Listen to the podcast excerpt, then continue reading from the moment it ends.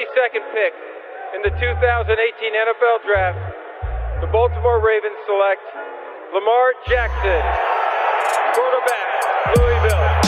All right. Hey! Creativity. Number two, Derek Jeter.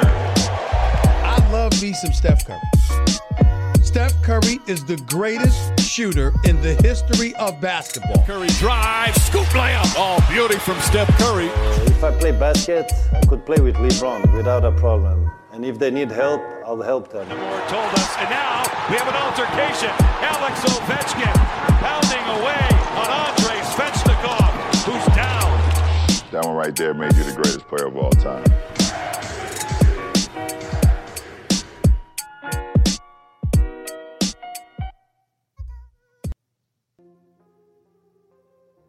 Bonjour à toutes, bonjour à tous, la MLS is back sur les ondes de hype. Welcome dans votre rendez-vous hebdomadaire dédié à l'actualité et à la culture du soccer. Au programme de ce douzième numéro, un point complet sur la huitième journée de championnat de ce week-end.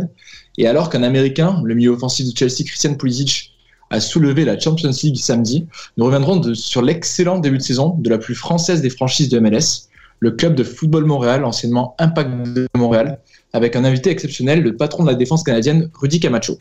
Mais avant d'entrer dans le vif du sujet, laissez-moi vous présenter notre Dream Team Hype, à commencer par le rédacteur en chef de l'excellent Lucarno Posé, qui a fait le titre historique de Cruz Azul en Liga MX. Comment ça va, Nicolas? Fêter, euh, ouais, bon, voilà, avec des petits yeux du coup. Ouais, bah écoute, ça va, bon, bonjour ou bonsoir à tous. Le fondateur de la référence de l'actu MLS Culture Soccer, Antoine Latran, qui a dû se régaler devant Seattle Austin ce week-end. Euh, ouais, ouais bah, je, je dormais. Mais euh, par contre, très bien de Christian Pulisic, que tu mentionnais en intro. Et enfin, en direct du Queens, le journaliste sportif et également scout à ses heures perdues pour France Football, Maxime Aubin. Salut Ken, salut à tous. Maintenant que les présentations sont faites, let's go avec les coups de cœur du week-end.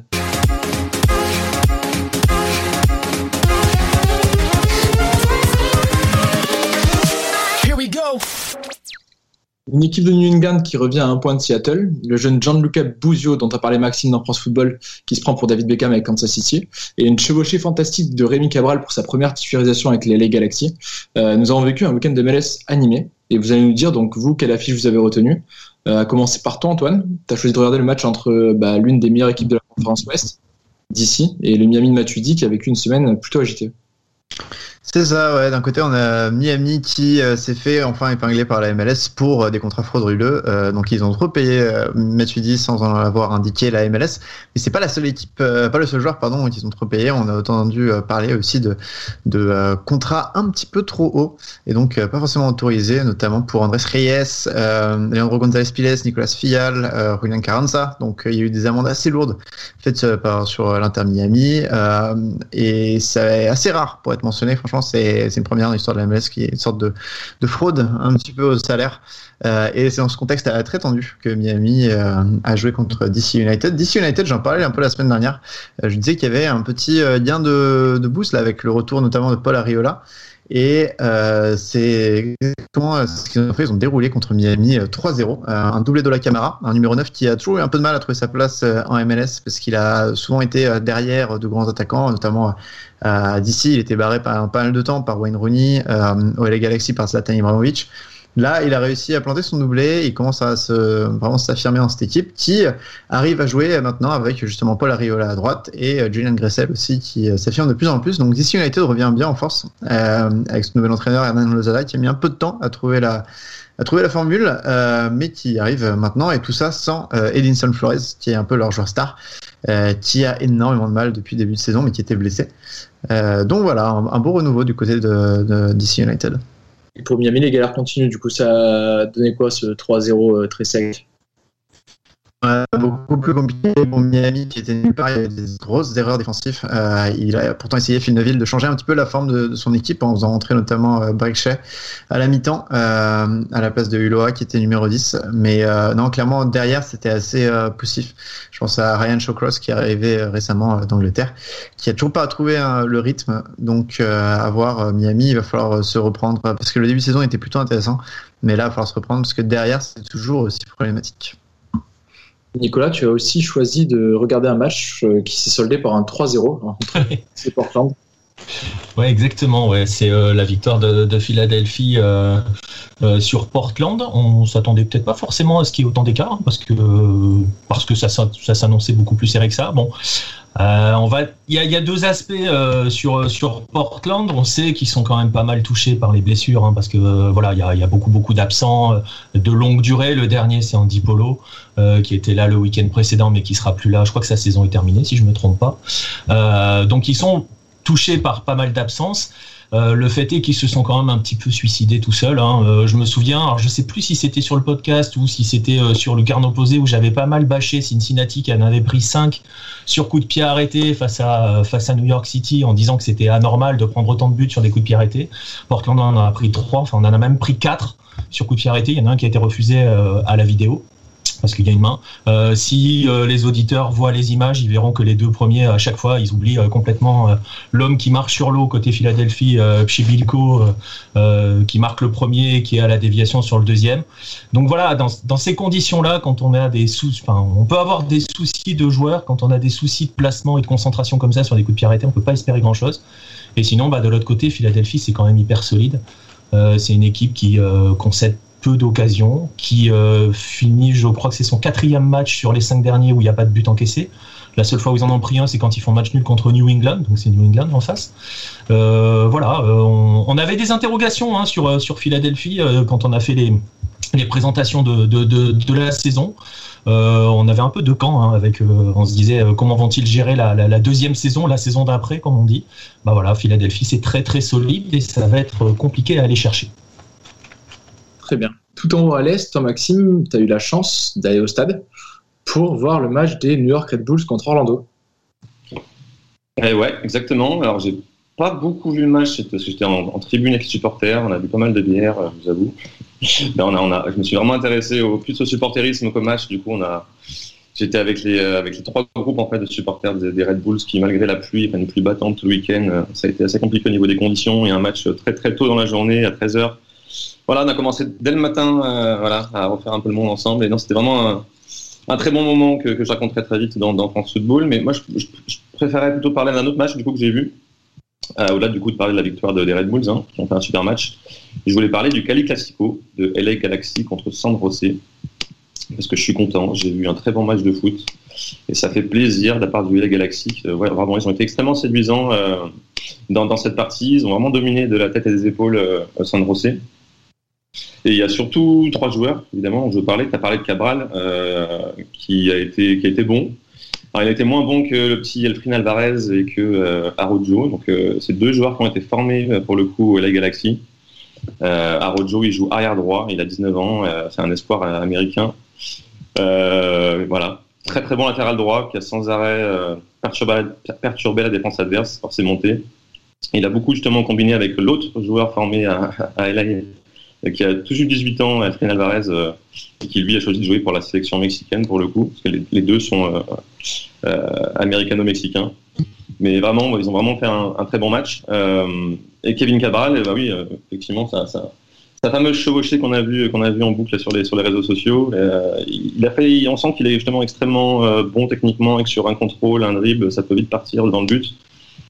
Après, il a moins touché de ballon que les autres. Il a été un peu aussi nonchalant, j'ai trouvé. Enfin, tout n'a pas été parfait. Voilà, il ne faut pas s'arrêter à sa vidéo. Euh, je n'ai pas trouvé qu'il a brillé par son travail défensif. Quoi. Il était un peu, voilà, un peu en dilettante, à attendre que le ballon arrive. Mais voilà, quand le ballon arrive dans ses pieds, ça fait, euh, ça fait très mal, très mal, balle au pied. Et voilà, San Rosé a souffert, pour le coup, vraiment souffert. Et euh, voilà, et là, il est troisième. Euh, et voilà, malgré tout, ils font quand même une bonne saison, cinquième. Euh, et, puis je voulais voir aussi évidemment le petit Kate, Cowell, l'attaquant de, de San José, qui a eu beaucoup de mal à toucher des ballons. Comme je vous ai dit, San José a souffert, ils ont été euh, un peu acculés, acculés derrière. Donc, euh, dû trouver bon dans ce match, il n'a pas touché beaucoup de ballons, donc, voilà. très bon match de la Galaxy, ça m'a donné envie de le revoir jouer. Ouais, les Galaxy dont on n'a pas parlé de Sosgrave Vianney, qui est donc troisième et avec un match en retard, donc ils peuvent revenir à égalité avec les Saunders. Antoine, tu voulais compléter? Et juste sur euh, Efrain Alvarez, c'est un joueur assez intéressant parce qu'il est, ça fait deux saisons qu'on en parle. Euh, comme disait Maxime, un meilleur de jeu américano-mexicain. Et pendant deux saisons, en fait, à chaque fois, il avait l'air complètement hors de forme. Euh, Zlatan en avait parlé en disant que c'était un excellent joueur, mais ouais, il pouvait pas jouer plus de 20-30 minutes. Là, c'est la première saison où euh, bon, il sort à l'heure de jeu là, et il a jamais fait plus de 70 minutes cette saison. Euh, parfois, il rentre à 80e ou 70e, mais on voit que euh, il commence à prendre ses marques, ce qui est très intéressant parce que jusque là, il était complètement hors de forme, mais en fait, ça se voyait même physiquement. donc, c'est cool de le voir enfin performer parce que ça fait longtemps qu'on l'attend du côté à les Galaxy. Très bien. C'est justement, c'est pas quelqu'un qui, qui, est très affecté physiquement. Même là, c'est vrai que je me suis tout de suite dit ça. T'as raison, Antoine mais bon, tellement de qualité technique aussi que voilà, il, enfin, il régale. et surtout sa capacité aussi à voilà à essayer de voilà de chaque fois passer en un contre un, de enfin, voilà vraiment euh, un élément perturbateur quoi. Euh, intéressant. On suivra de très près euh, la, très bonne saison de, des LA, qui est bien parti pour se qualifier en playoff, des playoffs, que notre invité Rudy Camacho. Et les Montréalais, actuellement cinquième de la conférence Est, entendent bien disputer cette saison. If I play basket, I could play with LeBron without a problem. And if they need help, I'll help them. À 30 ans et après un parcours marqué par le monde amateur à Lyon-la-Duchère ou à Sedan, Rudy Camacho s'est fait une place et un an à Montréal, où il est arrivé en 2018 sous Rémi Garde. Devenu le patron de la défense du CFM, le Lyonnais va revenir avec nous sur le très bon début de saison des, des Montréalais, euh, vainqueurs à Chicago ce week-end, leur exil en Floride, ou encore les débuts du Français Wilfried Nancy, qui a succédé à Thierry Henry à la tête de Montréal. Euh, et pour commencer, bah, écoute Rudy, euh, comment ça va déjà avant ces deux semaines de pause? Bah, Ça va bien, on est de retour à la maison, euh, profiter un peu des enfants, de la famille. Donc ça fait du bien après deux mois d'absence, ça va faire du bien aux enfants et puis, et puis à moi aussi. Donc voilà, une petite pause avant de reprendre le, 23, 23 juin. bien sûr. Vous êtes rentré à Montréal là ou On est rentré à Montréal, on est en quarantaine pendant une semaine. D'accord. Et ouais, voilà, tant que les, choses ne changent pas et la quarantaine est toujours, euh, toujours la même, on peut pas jouer au Canada, donc euh, on va retourner en Floride. Donc ouais, j'ai vu que Chris Mavinga notamment se plaignait pas mal sur Twitter de, cette situation euh, difficile pour les clubs canadiens. On avait déjà parlé avec lui et avec Pierre Paré. du coup, y a, ça n'a pas évolué. Vous êtes obligé de repartir en Floride dans, deux semaines. Quoi. on va partir même avant. Là, on va partir le 8, 8 juin, je crois. Donc ça fait qu'une semaine sur deux mois avec la famille. Euh, ouais, ça évolue pas. Pourtant, on est tous vaccinés. Il n'y a pas d'exception, rien du tout. C'est dur à comprendre. Enfin, on arrête de... J'ai arrêté de me poser des questions il y a longtemps, donc euh, on, va... on, va, attendre. Nicolas Coco, Lucarne posé. Ouais, mais justement par rapport à cela, euh, parce qu'on avait vu que bah, Chris Mavinga nous avait dit par exemple qu'à Toronto ils avaient fait venir les familles, c'est pas le cas donc du coup pour Montréal vous n'avez pas vos familles avec vous dans, dans, dans, on va dire, la bulle, la bulle floridienne. On a la possibilité. Après, on fait comment quand les enfants ils ont l'école euh, On peut pas. Donc, euh, c'est gentil de, proposer, mais mais on peut pas. On peut pas les prendre deux mois avec nous, les enlever de l'école. Euh, voilà, c'est compliqué. C'est compliqué. Donc, je vais, on va repartir. Je sais pas combien de temps. Je vais sûrement les faire venir une dizaine de jours avant qu'ils partent en France pour les vacances. Euh, de toute façon, je les vois pas, donc autant qu'ils profitent de la famille. Donc là, concrètement, ça fait combien de temps que tu avais quitté ta famille euh, pour euh, partir donc avec Montréal en, Floride Ça faisait deux mois, un peu, un peu, plus de deux mois là, un peu plus de deux mois sans les voir. Et aussi l'année dernière, quand on est parti dans le New Jersey. Ouais, c'est pas facile, c'est pas facile, mais bon, en même temps, on peut, on peut rien faire. Hein. Oui, bien sûr. Euh, pas facile, ça pourrait être un peu quelque chose qui définit bah, ton parcours, parce que tu un parcours assez atypique. Pour les gens qui ne te connaissent pas trop, nos auditeurs, euh, si tu devais rapidement dire un petit peu ce que tu as fait avant d'arriver à Montréal en 2018, euh, ton parcours, c'était donc. Moi, j'ai formé à Nancy, donc j'ai fait 5-6 ans à Nancy. J'étais avec l'équipe première pendant deux ans sans avoir de contrat pro. Je m'entraînais tout le temps avec eux, j'ai fait 2-3 bancs. Jamais de match officiel. Donc Jean Fernandez m'a pas fait signer. De là, j'ai commencé à faire des essais en Ligue 2 où je me suis blessé gravement. Donc, euh, je suis reparti à la case départ à Lyon-la-Duchère. J'avais pas le choix. Et ouais, ça a été long. Ça a été long pour retrouver le niveau euh, professionnel, mais j'étais déterminé. Donc, euh, j'ai fait les bons choix aussi, je pense. J'ai, été, j'ai pris des risques à, certains moments de ma carrière pour arriver à un contrat libre, par exemple en, Belgique. J'ai refusé une, une offre de mon club parce que je savais voilà ma valeur et je savais que je pouvais partir euh, pour un plus gros club. Donc euh, j'ai fait deux ans en Belgique après. Je suis passé par Sedan en national, en CFA en national. J'ai été repéré par un club belge, un petit club belge, et de là où j'ai fait deux grosses saisons. Il faut savoir que la Belgique, au niveau de la visibilité, c'est, je pense que c'est un top championnat. Et ça m'a permis de, de, signer un contrat de longue durée avec, avec Montréal. Comment ça s'est passé la signature avec Montréal Du coup, bah, c'est l'époque où Rémi Garde, donc un Lyonnais comme toi, euh, était là. Comment ils t'ont repéré et comment toi tu as bah, euh, pris euh, cette prise de contact quoi? C'est, je pense que tu as été assez surpris d'être contacté par de la MLS et, par un club comme ça? Ouais, c'est clair. Bah, apparemment, c'est un agent de, Montréal qui, qui leur a montré des vidéos de moi, des matchs de moi, euh, voilà, qui, leur a proposé mon profil et euh, Rémi Garde validé et ils étaient à la recherche d'un défenseur. Donc euh, ça s'est fait assez rapidement. Moi, c'était pas mon optique de venir en MLS de base. J'étais sur une, une, phase ascendante et je voulais continuer à, taper un gros club en Europe. Mais bon, d'où je viens, voilà, il y a des choses que je peux pas non plus prendre trop de risques et pas refuser. Donc euh, c'était une nouvelle expérience, une belle ville. Et je regrette pas parce que la MLS c'est quand même une grosse expérience. Antoine?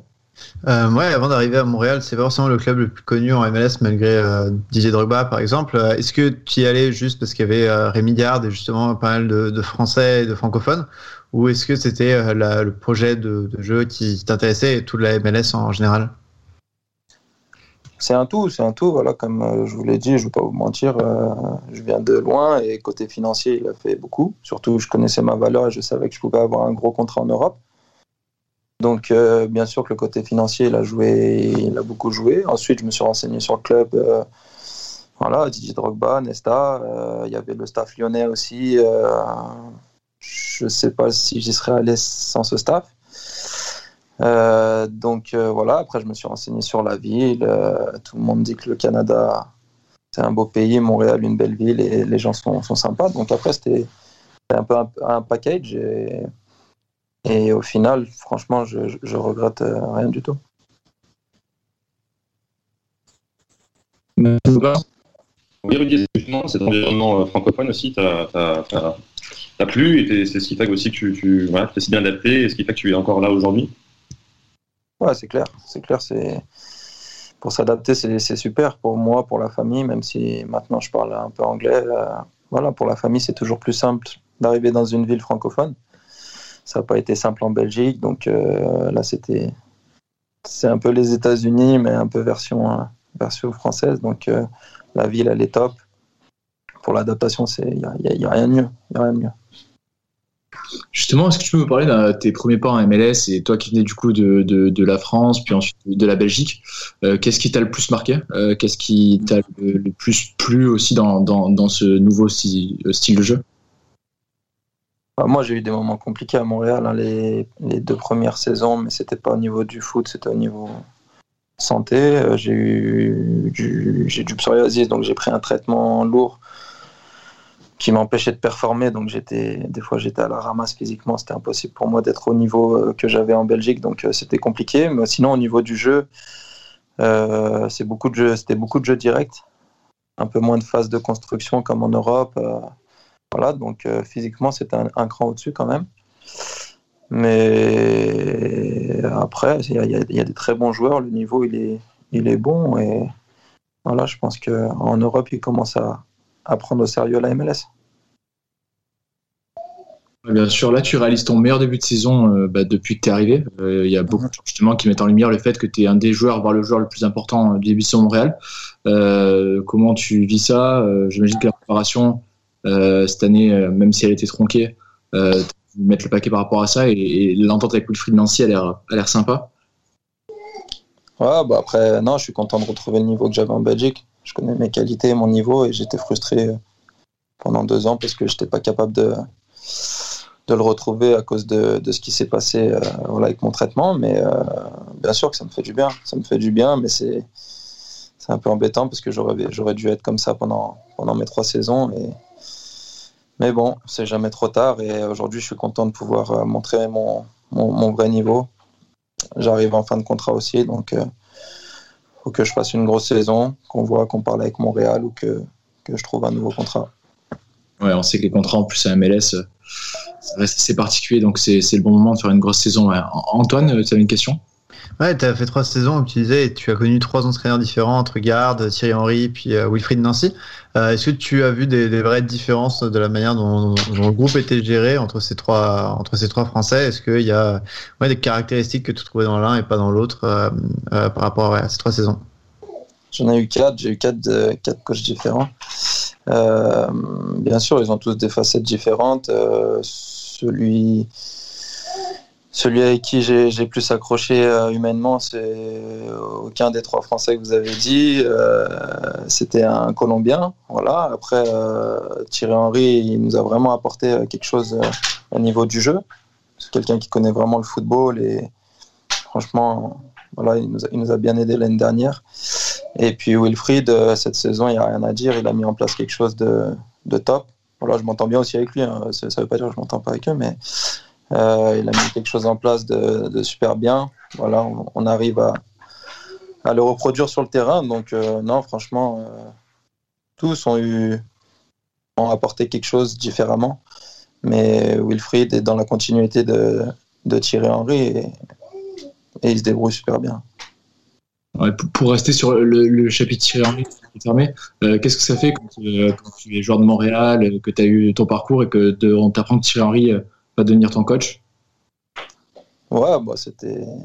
au début, c'était un peu bizarre, mais, euh, mais après, on s'y fait vite. Hein, au quotidien, voilà, on oublie, on oublie que, ça, que ça a été Thierry Henry, le joueur, et maintenant, c'est le coach. Mais ouais, gros respect, gros respect. On a tous grandi avec des, vidéos de Thierry Henry et, voilà, grosse carrière. Donc, euh, bien sûr que ça fait bizarre. Après, ça reste un être humain et, et on, on s'adapte vite. Et vous avez été surpris de son départ en fin de saison? Moi, j'ai été surpris. Ouais.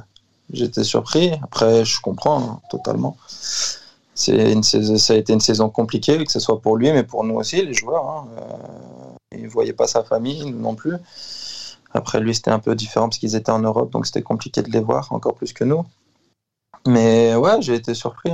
J'ai été surpris parce qu'il euh, voulait être. Euh, il voulait faire quelque chose sur le long terme, et bah, partir au bout d'un an, c'était dommage, dommage pour lui, dommage pour le club et dommage pour les joueurs. Donc, euh, ouais, j'ai été surpris. Maxime, tu as une question? Oui, bah, d'ailleurs, tu viens de répondre à ma question. Tu viens de dire qu'il y avait une forme de continuité justement avec le travail de Thierry Henry et, euh, celui de Wilfried Nancy derrière. Est-ce que c'est ça justement qui, fait que vous réalisez une, si bonne saison pour l'instant? Vous êtes cinquième, vous faites des bons résultats.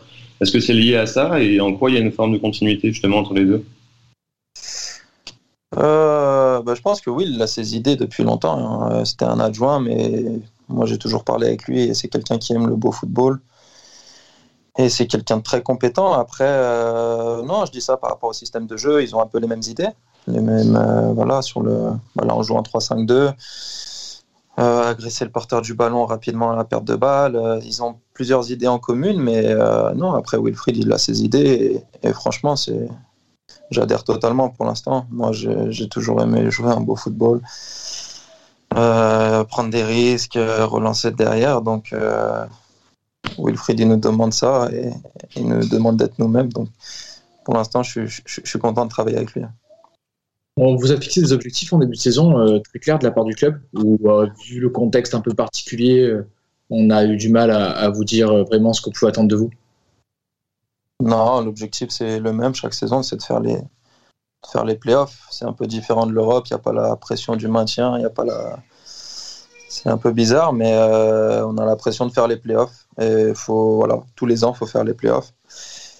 L'année dernière, on les a fait, c'était un peu particulier, c'était les dix premiers qui les faisaient.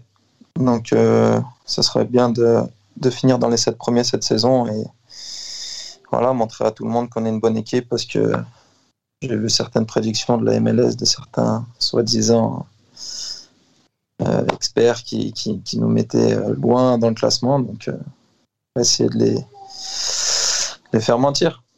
Bah, c'est vrai que nous, les premiers en début de saison, on avait du mal à vous évaluer et je crois qu'on vous a mis plutôt pas loin des playoffs. Mais c'était un peu dur avec tous les, bah, tous les, les, les, critères qu'on peut pas trop calculer, en fait, notamment la Pour une équipe comme Montréal, avec le public que vous avez, c'est quand même quelque chose de, de très handicapant. Quoi. C'est sûr, c'est sûr. Après, il y a des équipes comme Cincinnati, ou enfin, il y a d'autres équipes. Euh, on n'a rien à envier à certaines équipes et ils nous ont quand même mis derrière. Bon, on s'en fout un peu, mais on va, essayer de faire une bonne saison et pour nos, fans et, le club, on va essayer de faire les, séries. Ça serait bien cette année. Bien sûr. Euh, comment tu juges à la fois votre début de saison et plus globalement si le début de saison de la, de la MLS, un peu, s'il y a des équipes qui, te surprennent euh, Enfin, co- comment tu juges ce début de saison? Bah, moi, je suis content de mon équipe. Franchement, on a des jeunes joueurs, on a des nouveaux joueurs. On se connaît pas forcément, on a beaucoup de nouveaux joueurs et, la mayonnaise, elle prend. La mayonnaise, elle prend. Donc, euh, on a un groupe qui, travaille beaucoup. Et ce que j'aime bien, c'est que chaque week-end, peu importe, que ce soit Atlanta ou, Toronto, bah, j'ai l'impression qu'on peut gagner contre n'importe qui. Donc, euh, c'est pas comme les années d'avant où on allait à Atlanta, ça va être compliqué. Là, j'ai enfin, j'ai de, de- de- j'ai pas de crainte au niveau des, des équipes adverses. Je sais qu'on peut battre n'importe qui. Donc, euh, donc voilà, c'est ce qui change cette saison. Et, je suis, pour l'instant, je suis assez, assez content. C'est vrai que c'est quelque chose qu'on a remarqué dans le podcast où euh, Nicolas et Maxime notamment, vous avez regardé les matchs de Montréal d'assez près. Et c'est ce qu'ils avaient dit, c'est que euh, au final, ben, on se rendait compte qu'à chaque match, vous aviez le même dispositif et que vous y alliez pour gagner de la même manière, quel que soit l'adversaire. Et euh, Ouais. c'est quelque chose d'assez euh, d'assez agréable quand t'es joueur. Quoi. Ah, exactement, exactement. On a fait, on a, on a fait des matchs contre Columbus où on fait 0-0. Nos attaquants sont un peu en manque de réussite, même s'ils font des bons matchs, ils sont en manque de réussite. Et voilà, on perd 2-1 contre Cincinnati alors qu'ils n'ont pas touché un ballon. Et ce week-end, par contre, on est mauvais, mais on gagne. C'est c'est le foot, mais c'est un peu la récompense de nos matchs d'avant où on n'avait pas pris de points. Mais franchement, contre n'importe quelle équipe, j'ai senti qu'on pouvait prendre les trois points. Antoine? Ouais, j'allais te demander par rapport à la saison dernière où euh, le contexte était aussi très étrange avec la, pandémie, bien sûr, mais est-ce que tu vois quelque chose juste qui change dans l'équipe? Vous avez notamment Mihailovic, on en avait parlé dans le dernier podcast, qui est, ce nouveau numéro 10 qui euh, amène pas mal le ballon devant, ou euh, vous avez de nouveaux attaquants comme Jensen et, Mason Toy qui étaient un petit peu euh, arrivés vers la fin l'année dernière. Est-ce qu'il y a des. C'est ce, ces acquisitions qui font qu'il y a des choses qui marchaient pas l'année dernière et qui marchent cette année, ou c'est juste un changement d'ambiance dans l'équipe? C'est un peu tout, c'est un peu tout. Il y avait, a une meilleure ambiance, il y a une meilleure euh, cohésion, il y a une meilleure, euh, voilà, un work ethic. euh, Les gens travaillent plus. Après, bien sûr, Mihailovic, c'est un très bon joueur. Je pense que le club a fait un, un bon boulot. Au niveau de, ils ont doublé tous les postes. Il y a beaucoup plus de concurrence. On a plus d'options. voilà, quand les joueurs rentrent, ils apportent quelque chose en général. C'est des choses qu'on n'avait pas dans le passé, donc euh, bien sûr que, ça change. Euh, voilà, par exemple, Mason Toy, euh, très franchement, pour moi, il a, il grave progressé par rapport à l'année dernière. C'est un autre joueur pour moi, en tout cas.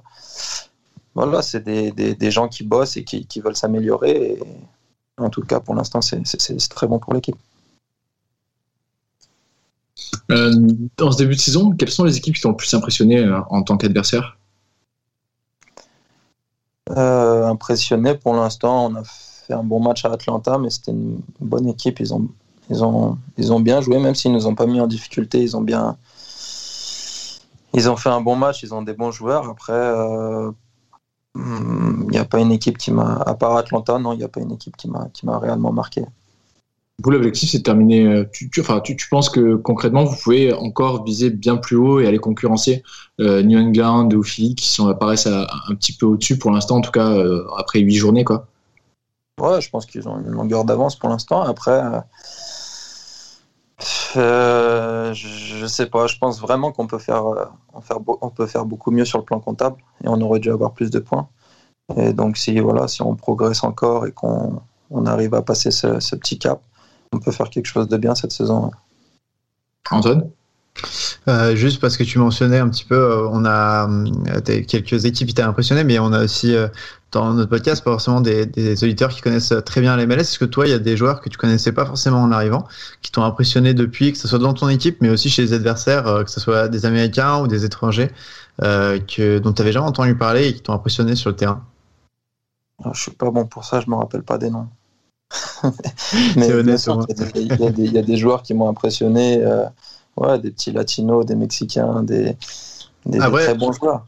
Je peux te reposer la question si tu veux avec les stades. Est-ce qu'il y a des stades, des ambiances qui t'ont impressionné aussi depuis que tu es là, euh, des, choses que tu t'y attendais pas en, en venant d'Europe? Euh, ouais, ouais, c'est clair. Ouais, bah, Atlanta, gros, gros stade, euh, grosse ambiance. J'ai bien aimé Portland. Seattle aussi. Euh, Il y en a plein, il y en a plein d'autres que j'oublie, mais en général, on n'a que, que des gros stades et des bonnes ambiances, même si les ambiances, on a un peu oublié depuis un an et demi. Mais euh, le, le meilleur stade reste quand même Atlanta. Nicolas? Ouais, c'est le stade qui revient assez souvent d'ailleurs hein, quand on discute avec les joueurs. Mais euh, justement, on parle d'ambiance. Euh, elle est comment la pression euh, des supporters du côté de Montréal? Parce qu'on sait que cette, la communauté, euh, par exemple sur les réseaux, hein, même, mais pas que sur les réseaux, les, supporters de, Montréal sont quand même très très actifs. Euh, elle est comment? Tu la juges comment la, la, communauté, la fanbase euh, de, de Montréal? Euh, ils sont, ouais, ils sont, ils sont exigeants comme, euh, comme un peu tous les, les supporters des fois. Mais non, c'est un peu plus cool qu'en Europe quand même. Voilà, moi j'ai été beaucoup critiqué les deux premières saisons en raison de mon salaire et, et tout ça, ce qui peut se comprendre. Mais ça reste quand même plus cool qu'en Europe. Voilà, les gens sont quand même un peu plus respectueux. Mais ils ont des attentes et voilà, c'est normal, un peu comme dans, comme dans tous les clubs. Non, il n'y a pas de pression particulière. Maxime? Oui, tu as parlé en début de podcast de ton, de, ton, de ton avenir, justement, le fait que tu arrivais en fin de contrat, que voilà, il fallait performer à tout prix cette année. L'objectif pour toi, c'est quoi en fin de saison? C'est c'est, voilà, de- d'être assez performant pour re-signer Est-ce que l'Europe te fait encore rêver Euh, Voilà. Où est-ce qu'on pourrait te voir à l'avenir? J'en ai aucune idée. J'essaye de faire euh, mes matchs, les, meilleurs matchs possibles pour avoir le plus d'options possibles à la fin. J'ai toujours pas parlé avec Montréal, c'est pour, pas forcément mon but premier pour l'instant. Je préfère attendre et voir si s'ils veulent continuer avec moi, si je veux continuer et les options que j'aurai à côté aussi. Donc euh, non, je ferme aucune porte. euh, L'Europe, bien sûr et ailleurs aussi. Donc, euh, pour l'instant, j'ai pas de préférence. Je verrai en fonction de mes matchs. Ok, super. Bah, je sais pas si vous avez d'autres questions, mais sinon, je on a abordé pas mal de sujets avec toi, Rudy. On va pas te garder plus de temps. Écoute, merci beaucoup d'être venu. Ouais, pas de. Bonnes vacances à Montréal. Profite bien. Merci. Et bon retour pour la suite. Et on, on se rappelle euh, au courant de la saison. Là. On a encore le temps. Ouais, pas de souci. Merci les gars. À bientôt. Merci beaucoup. Ciao, ciao. of Liverpool. So he's aware. I mean, he's he's yes, he is. You didn't know? I can't believe you didn't know this. I knew, but it's the wrong team. La MLS est en pause jusqu'au 12 juin. Pas d'affiche du week-end à vous conseiller pour nos consultants, mais l'occasion de revenir sur la défaite en match amical de la sélection nationale américaine 2-1 en Suisse dimanche soir. Euh, Antoine, tu as regardé ce match?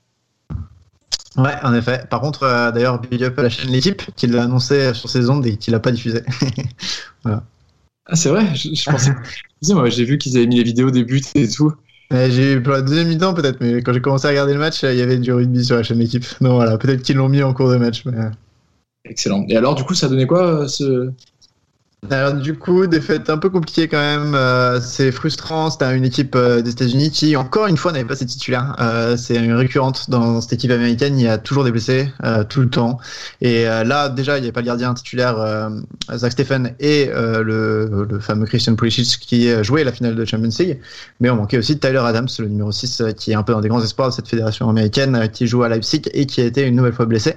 C'est un attaquant qui est, enfin, c'est un milieu pardon, qui est tout le temps blessé et qui est ins- insupportable ce côté-là parce que c'est c'est vraiment dommage. Mais cette sélection américaine a pêché un petit peu par son, je trouve, son, sa confiance en, elle-même. Euh, elle a très vite dominé les débats et euh, s'est offert un, un but de la part de Sébastien Leggett, un des, un des meilleurs joueurs sur le terrain euh, aujourd'hui à la Galaxy. Euh, et en fait, après, c'est pas mal reposé sur ses euh, a pris un, un but sur un contre parce que défensivement, c'était très très compliqué, notamment Sergi Dest qui a totalement pris l'eau et qui est euh, totalement responsable sur le deuxième but. Euh, pourtant, il était pas mauvais en attaque, mais euh, derrière, il a laissé des trous béants euh, pour les attaques en Suisse. Donc c'était un vrai test, mais avec une équipe pas mal remaniée, il y avait un faux rythme assez étrange dans cette rencontre. Aussi, à partir de la deuxième mi-temps, comme il y a eu beaucoup de changements des deux côtés, vu que c'était un amical, euh, on a, c'est dur d'analyser par rapport à ça, euh, par rapport à ce match, mais euh, on a, ça a été euh, un- une rencontre euh, compliquée pour les Américains et assez frustrante. On espère revoir les, titulaires tout de même. Quelques bons côtés. Hein. On peut, je parlais de Leggett, on peut aussi parler de McKinney qui a fait un, très bon match au milieu de terrain. Euh, Gio Reyna aussi a été assez intéressant. Euh, Josh Sargent, par contre, le numéro 9, lui a eu beaucoup de mal et c'est dommage parce qu'il a, il a un challenger qui arrive. On, on a parlé un peu de ce podcast, Daryl Dickey, l'ancien d'Orlando, qui est maintenant à Barnsley en deuxième division anglaise, qui a fait un bout de match, mais qui a fait une super saison en, championship et on, on s'attend à le voir jouer peut-être plus titulaire en numéro 9. Donc l'actuel du Werder Bremen, Josh Sargent, a du souci à se faire de ce côté-là. Ouais, côté franchise, enfin côté euh, Ligue 1 en tout cas, j'ai vu que Timothy Weah était rentré et que euh, Théozone Sebachu aussi était rentré en jeu, euh, l'ancien joueur de Rennes qui est aujourd'hui une Boys de Berne. Euh, bon, en face, c'était quand même la grosse équipe de la Suisse hein, qui se prépare pour l'Euro. Euh, donc malgré les absences que tu as dit, au final, quand on voit la compo des États-Unis, on se dit qu'il y a quand même pas mal de choses à faire. Hein. Je sais pas, Maxime, tu, tu as pu regarder toi des États-Unis ou? J'ai pas vu le match, mais ce que je trouve intéressant dans ce qu'a dit Antoine et ce que j'avais relevé aussi, c'est l'excès de confiance en soi. Euh, c'est évidemment une force de cette équipe et des joueurs américains. Peut-être que c'est culturel aussi aux États-Unis, parce que voilà, euh, entraîneurs, joueurs, c'est toujours un peu ce qu'on loue ici, leur, capacité, comme Jesse Marsh, à avoir une confiance dingue en eux. Et, euh, mais c'est aussi ce qui peut les, perdre, j'ai l'impression, justement. Donc, il va falloir faire extrêmement attention à ça, surtout, euh, surtout dans les matchs euh, officiels. J'ai l'impression que voilà, ont lâché la deuxième mi-temps complètement là sur le résumé que j'ai vu et sur ce que j'ai lu. Donc voilà, attention, attention, attention à ça. Attention à ça est toujours intéressant à savoir comment ça a été couvert et suivi ce match aux États-Unis, en plein playoff NBA et playoff NHL. J'ai pas vu beaucoup de justement d'intérêt des médias locaux pour, pour ce, match-là, à part pour dire un peu ce qu'on vient de dire là, pour dire que c'était quand même pas terrible et que c'était extrêmement inégal, mais voilà, une couverture médiatique qui était quand même extrêmement limitée. Je pense que tous sont un peu focus sur la Nations League, donc donc là, ça va être le vrai révélateur. Et voilà, je pense que c'est à ce moment-là qu'on attend vraiment l'équipe américaine. Quoi. Justement, transition. Antoine, c'est quoi les prochaines échéances là pour euh, l'équipe des Ouais, voilà, c'est euh, les, les matchs comme ça de la sélection souvent passionnent peu les spectateurs. Alors, je voulais juste déjà, parce que Sylvain, notre producteur, m'a fait remarquer que c'était annoncé sur la chaîne l'équipe qui ça serait en différé euh, à partir de 21h. Donc voilà, c'est pour ça que le début du match n'était pas annoncé. Euh, mes excuses à la chaîne l'équipe. Mais de ce côté-là, il y a, y, a, pas mal de d'échéances du coup. Il y a d'abord la Gold Cup cet été, il y a la Nations League qui, qui est d'ailleurs avant, parce que dès la semaine prochaine, on a les demi-finales de Champions League contre le Honduras, puis la Gold Cup. Euh, puis encore après les éliminatoires pour la Coupe du Monde.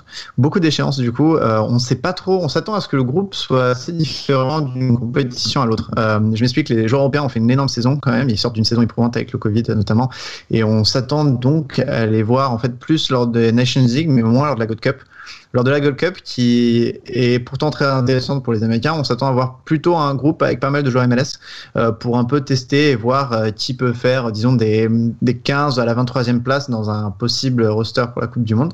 Et ensuite, pour les éliminatoires de la Coupe du Monde, euh, là, on s'attend à revoir en, force les, retours des joueurs européens. C'est pas encore confirmé, hein, ce ne sont que des spéculations, mais c'est un peu ce qu'on s'attend à voir. Et ça va être intéressant aussi pour les équipes MLS de jouer sans tous ces joueurs américains. On a la même chose avec la Copa América. Ça va être vraiment intéressant à voir en MLS les équipes qui vont manquer de talent devant et qui vont devoir faire jouer leurs jeunes. mais voilà, donc trois échéances et il n'y aura pas les Jeux Olympiques. Ça, c'est vraiment dommage parce qu'on parlait justement des des gens qui des audiences télé euh, pas forcément folles et surtout dans les médias on parle peu de la sélection américaine. Euh, c'est vrai elle a un manque de notoriété important. Et les Jeux Olympiques c'est souvent euh, un bon moyen pour pallier ça parce que les Américains regardent beaucoup les Jeux Olympiques pour ça que la sélection féminine notamment marche autant. Et là les jeunes Américains auraient, auraient, pu se qualifier mais on en a parlé on raté leur, leur coup et ça fait vraiment mal surtout pour ouais, la génération qui ont moins de 23 ans Très bien, bah écoutez, on viendra en, en, longueur sur les prochaines échéances et sur ce calendrier et ces groupes un peu ubuesques, en tout cas assez originaux de devoir changer d'équipe comme ça. Et l'impact aussi que les compétitions euh, vont avoir sur la MLS, parce qu'il y a quand même pas mal de joueurs qui risquent de quitter leur équipe. Donc euh, ça risque d'avoir euh, des conséquences sur le championnat. messieurs, euh, un grand merci pour votre expertise. J'espère que ce podcast Hype MLS vous aura plu. En tout cas, n'hésitez pas à réagir et à prolonger les débats sur les réseaux sociaux de Hype Sport Media et à nous écouter sur Deezer, Spotify ou Apple Podcast.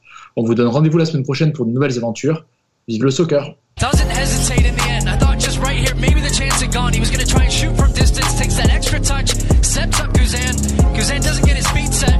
and then he rolls it in the back of the net.